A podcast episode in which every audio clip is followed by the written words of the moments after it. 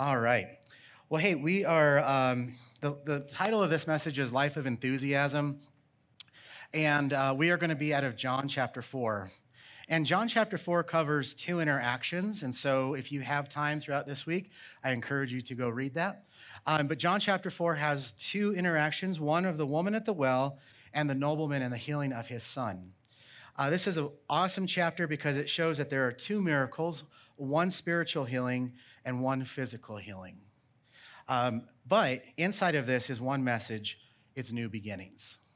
So, we're going to talk about that today. We're going to talk about the life of enthusiasm, what is new beginnings. And I'm not talking like uh, shallow new beginnings or like hopeless new beginnings, kind of like the Dallas Cowboys are having right now. Like, I'm talking real stuff, okay? Any Cowboy fans here? I'm so sorry. I'm so sorry. I have to plug it because Charlie's not here, right? Go Cowboys. So, we're going to be in John chapter 4, 1 through 26.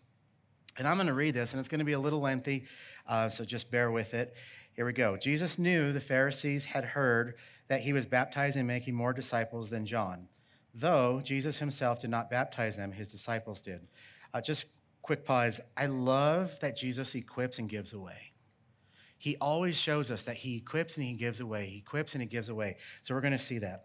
So he left Judea and he returned to Galilee. He had to go through Samaria on the way. Eventually, he came to a Samaritan village of Sychar near the field of Jacob given to the son Joseph. Jacob's well was there, and, and Jesus, tired from his long walk, sat wearily beside the well at noontime. Soon.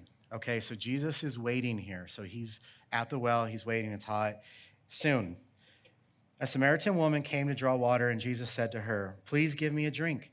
He was alone at the time because his disciples had gone to the village to buy some food. The woman was surprised, for the Jews refused to have anything to do with Samaritans. She said to Jesus, You are a Jew, and I am a Samaritan woman. Why are you asking me for a drink? And Jesus replied, If you only knew the gift God has for you and who you are speaking to, you would ask me, and I would give you living water. But, sir, you don't have a rope or a bucket, she said, and this well is very deep. Where would you get this living water? So she's thinking very literally right now, but you could tell she's processing. Check it out. And besides, do you think you're greater than our ancestor Jacob, who gave us this well? How can you offer better water than he and his sons and his animals that they enjoyed? And Jesus replied, Anyone who drinks this water will soon be thirsty again, but those who drink the water I give them will never be thirsty again. I, oh, sorry, it becomes fresh, bubbling springs within, within them, giving them eternal life. Please, sir, the woman said, give me this water. Then I'll never be thirsty again. I won't have to come to these, to come here to get these waters. Jesus said, Go and get your husband. I don't have a husband, the woman replied. Jesus said, You're right. You don't have a husband, for you have had five husbands, and you aren't even married to the man you're living with now. You certainly have spoken the truth. Sir, the woman said, You must be a prophet. So please tell me, why is it that you Jews insist that Jerusalem is the only place to worship, while we Samaritans claim it here at Mount Gerizim, where our ancestors worship? Jesus replied, Believe me, dear woman, the time is coming when it will no longer matter whether you worship the Father on this mountain or in Jerusalem. You Samaritans know very little about the one you worship while we Jews, we know all about him, for salvation comes through. Notice it's through the Jews, not for the Jews, speaking of Jesus. But the time is coming, indeed, it's here now, when true worshipers will worship the Father in spirit and in truth. The Father is looking for those who will worship him in this way. For God is spirit, so those who worship him must worship him in spirit and in truth. The woman said, I know the Messiah is coming the one who is called Christ. And when he comes, he will explain everything to us. And then Jesus told her, I am the Messiah. Let's pray. Father, we thank you for your word that illuminates, that guides, that brings us closer to you. Father, I pray that uh, just in this moment as we sit and uh, we read scripture together, that you would just bring to light what you want us to learn. Allow me just to be a vessel that is being poured out, obedient to your spirit. Lord, I thank you for this opportunity to share your word. In your precious name, Jesus, I pray. Amen. Amen. So I want to make sure I get this on the board because I know that there are some serious note takers in the room. So, point number one, he seeks. Huh? See? Okay, I got it up there. That's good. I always forget. So I'm going to make sure that if I uh, am forgetting, I will, I will fill you in. But he seeks. Um, in this famous passage, we need to know the backstory to understand what is happening. Um, the, the contrast here, we wouldn't get it unless we were in that. Sometimes the biggest chasm between us and understanding the Bible is just culture. Um, and so I want to kind of bring you into that. If you know this passage, you probably know these points already, but that's okay. It's always a good reminder of what Jesus was doing in this moment. And so, the Samaritans. So, who were the Samaritans? Um, the Samaritans were basically half breeds. And so, a long time ago, on a timeline far, far away, there was a Jewish nation, and then there was some non Jewish people. And through all of the shifting and going through history and, uh, you know, taking over this land and that land and going places, uh, they met each other. And that's pretty common. So they met each other. Um, so not only met each other, but they, um, they kind of found love with each other. And so they did what people do. And so now there's half breeds. And so these half breeds um, were half Jew, half Gentile, just to kind of like put it into perspective of Christianese. Um, so, because of that, um, the very staunch Jewish people, they didn't like this, and so they were outcasts. And so these outcasts were not allowed to worship. Um, as this lady mentioned, she, they were not allowed to worship in the same places. They uh, rarely were allowed to be around each other. Uh, it was very rare that you would see these individuals interacting with each other. And so they were outcasts. And because they were outcasts, obviously they were a despised people group.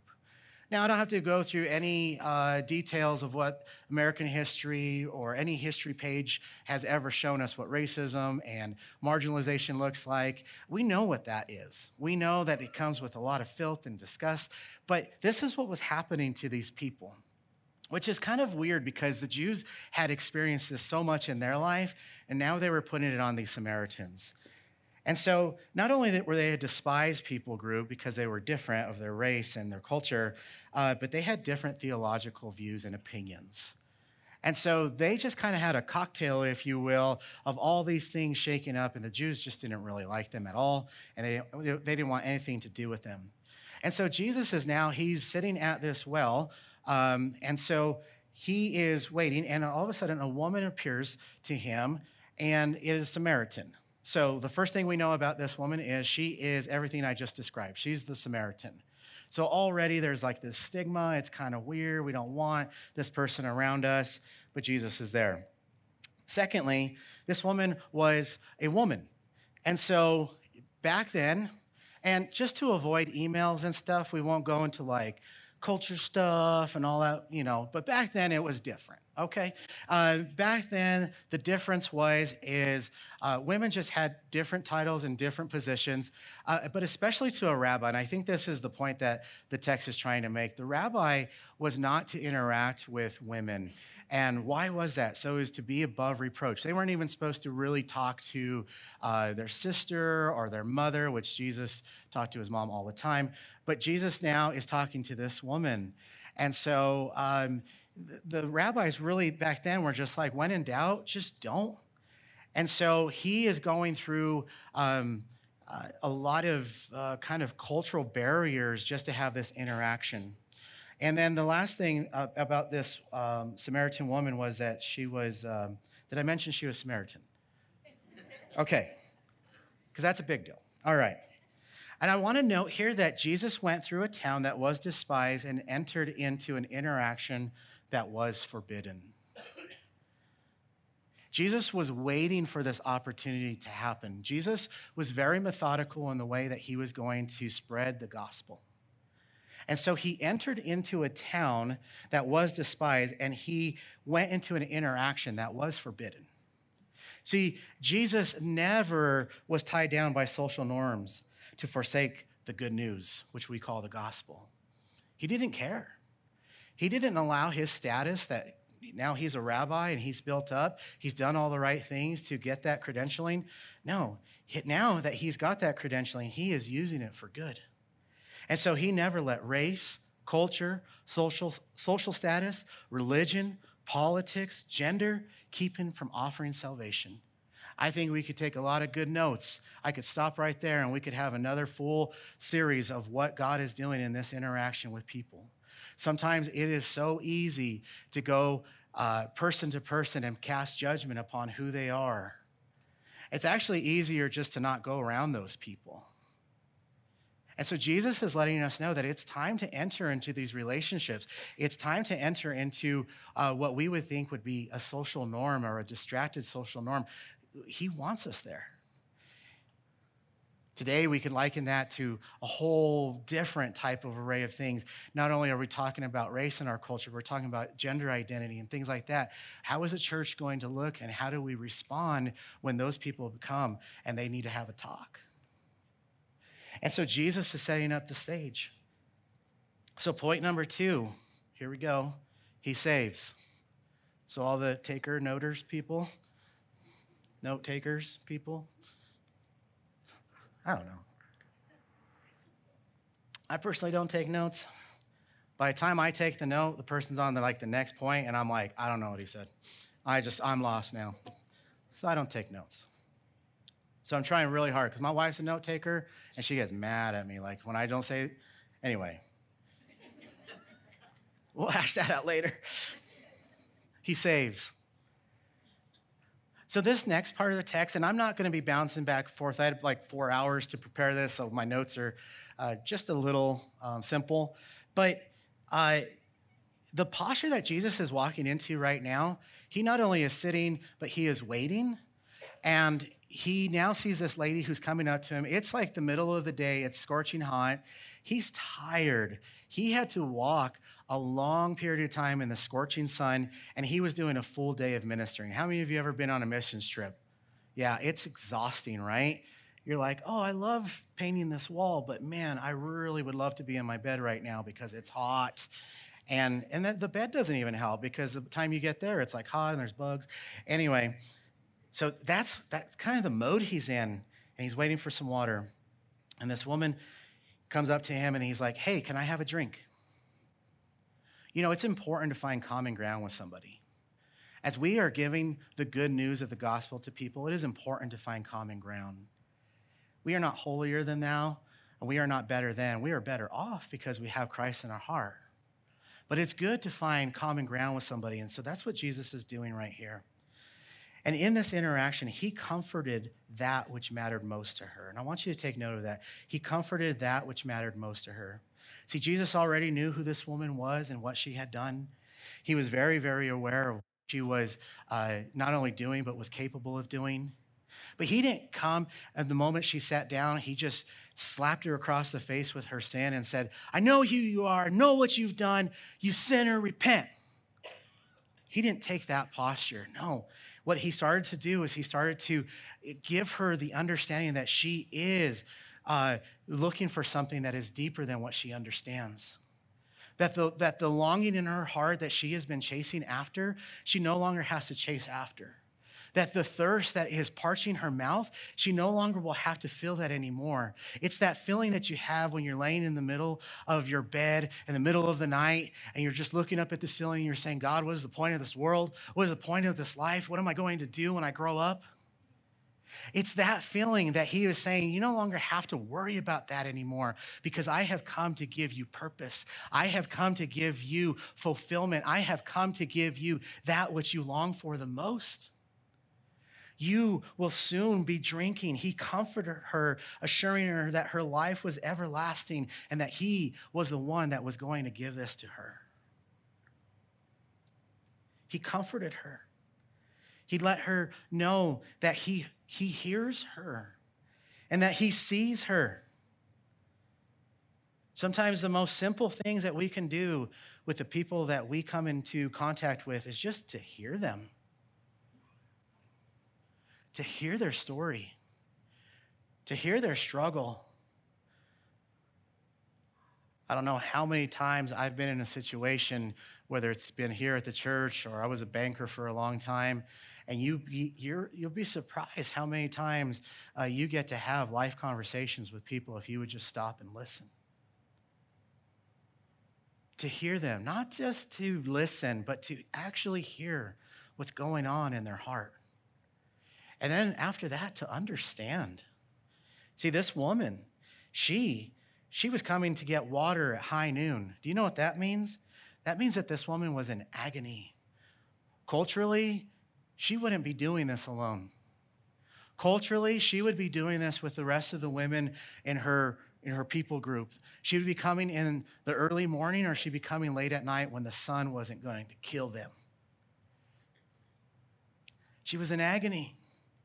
Not only was she in agony because the people of her community didn't choose to be around chose not to be around her but now she's in agony because she knows that she has gone from man to man to man to man and she has failed over and over and over and over. And what she was looking for, that fulfillment and that significance, do you realize that we do that? We go from thing to thing to thing to thing. And for some of us, it is relationships. We go relationship to relationship, relationship. That's why we don't have good friend groups as we get older, right? Because we're looking for something to fulfill us, to bring us back to the good old days when we were friends with old Johnny and Bobby and stuff like that. My friends weren't Johnny and Bobby, but you get the point. We run from arm to arm to arm to arm, looking for somebody to embrace us, to keep us safe, to keep us uh, comforted, and to so that we would be able to just to find that fulfillment. And Jesus is sitting here, and he was knowing the whole time that this woman was not satisfied.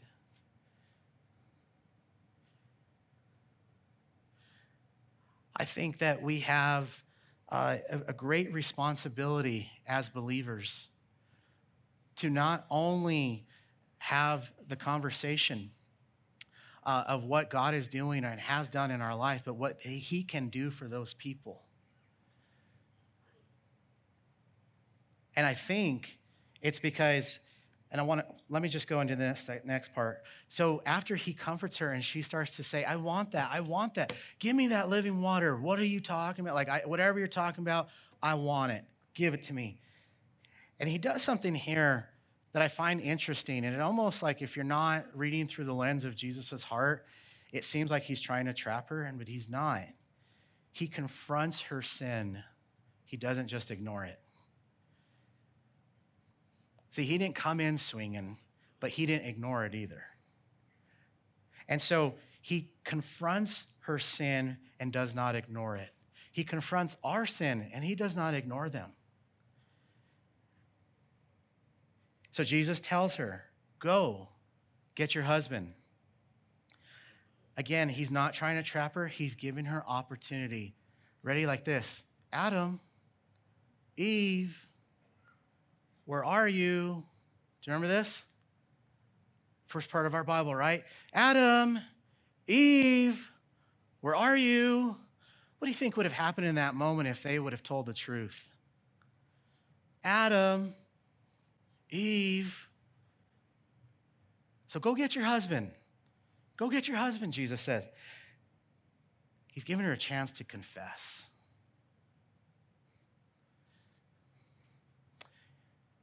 confession of our sin often comes with the confrontation of our sin.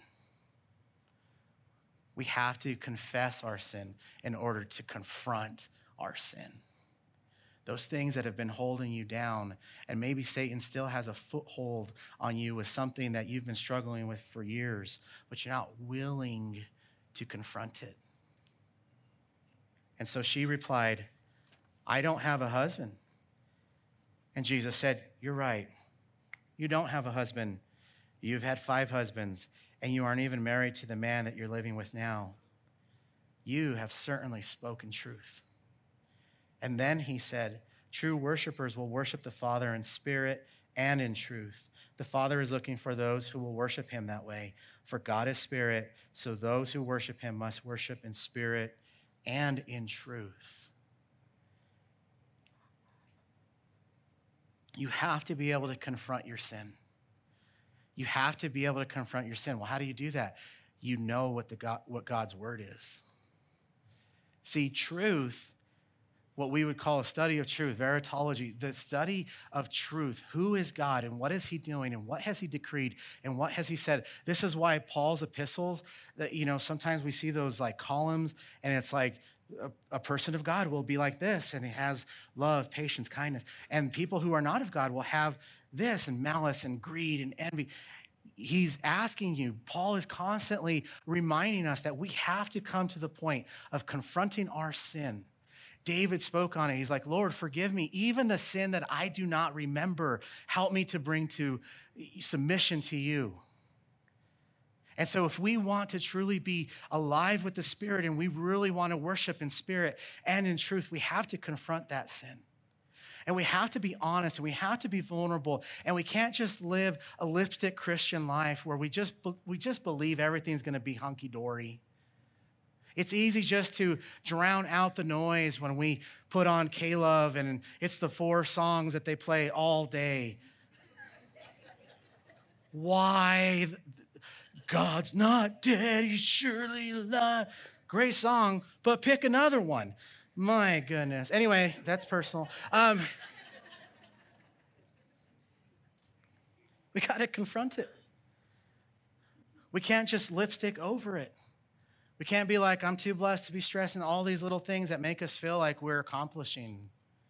Because what's really going to get us to the accomplishment to where we are satisfied, where that bubbling of God's Spirit is constantly renewed within us, is when we come to the altar and we lay our sin before Him and we say, Lord, I know that you've taken this away, but I don't want anything in my life that is going to keep my intimacy broken from you. For you, those that are married, you know, and dating and whatever, you know that when you're living with a lie, it hurts. It hurts you first because you know it's going to hurt them. So don't put these patches or remedies. He's asking you to confront your sin today. He's asking you to, to understand that you can't just have the first without the last. You can have everlasting life. I'm not saying that he would take it away, but what I'm saying is if you want to be a fulfilled, vibrant, spirit led Christian, you have to confront your sin. Period. Because that's what the Father is looking for. And then my last point is this is three, he satisfies do you remember the moment you were saved? Do you remember what that felt like? Do you remember when you had that conversation with Jesus? When he was like, hey, I am the truth. I am the way. I am the life. Do you remember that conversation? Maybe some of you have never had that conversation. Maybe, maybe there's this principle where you're just sliding instead of deciding where you're not really making that choice, you're kind of just present. You kind of come to church because you think that's what God would want. You kind of don't cuss during the week because you think that's what God would want. You don't do these little things because you think that's what's going to make you whole with Christ. And so you're just sliding. You haven't really decided. You haven't really made that decision to follow Jesus. Maybe you're in this room and you've made that decision. Maybe you have been, uh, maybe you've been walking with the Lord for 25 years, but you know what the fear of not only our staff is and the pastoral uh, staff and, and things like that, not only for, for y'all, but for us too, is that we would become 25 year old Christians but have a two year old maturity level or that we would be uh, 25 years of walking with Christ, but our, our depths of his understanding and our realization of his grace and mercy is only about two years old. Because something happened after two years, after three years, after five years when you started walking with the Lord. This is why communion is so important. It brings us back to that moment. This is why the Lord says, as often as you do this, do you know that that was a ritual that was only supposed to be done once a year? But Jesus canned it different. He says, as often as you do this, which means that, that, that remembrance moment, that time that you bring back that refreshing and that bubbling in your spirit that says, God, I'm so thankful for what you have done. And God is giving you conviction. And remember when you were first saved and when you first came into a relationship with Him, you were like, Yes, I have vision, I have mission, I'm gonna go do something about this. I can't keep this to myself. But slowly we've taken that conviction, we've hid it in our back pocket. We sat down and we said, You know, life's just too tough. Or maybe is in your head and he's like, You're not worthy enough to carry forward this gospel message. I mean, let's be real, bro. The jokes that you tell, ain't nobody gonna listen to you. Let's be real, girl. The gossip you shed, ain't nobody gonna listen to you. Listen, there's always time for you to turn your heart and say, Lord, I know that I have the eternal drink. I know I have the eternal life. I, I, know I've also not been doing the things I should do. My life hasn't been enthusiastic. You ever met a Christian that's just miserable? How's life? That's fine, I guess. It's windy. okay. Sorry, it's windy. Maybe it's time to go back to the well to where you first received this drink. Maybe it's time for you to understand what the Lord is, is asking you to do today. The last part of this story, the woman doesn't just sit there and sit and sit and sit. No, she gets up, reputation in hand, mind you. She goes back to her village enthusiastically. Imagine the hurdles that she had to jump over in order for that community to listen to her. Did she care? No. She went. And she went and she told and she told and she professed how Jesus had not only given her eternal life, but he he he confronted her sin. He confronted her. He said, she, He told me everything about me, everything. Everything that was significant to her standing in the way of Jesus Christ. That her identity is now changed, that he heard her, he understood her, and he gave her. Because he waited for her. Jesus is waiting for you. He's waiting for you. And I don't know what that looks like for you. That's none of my business.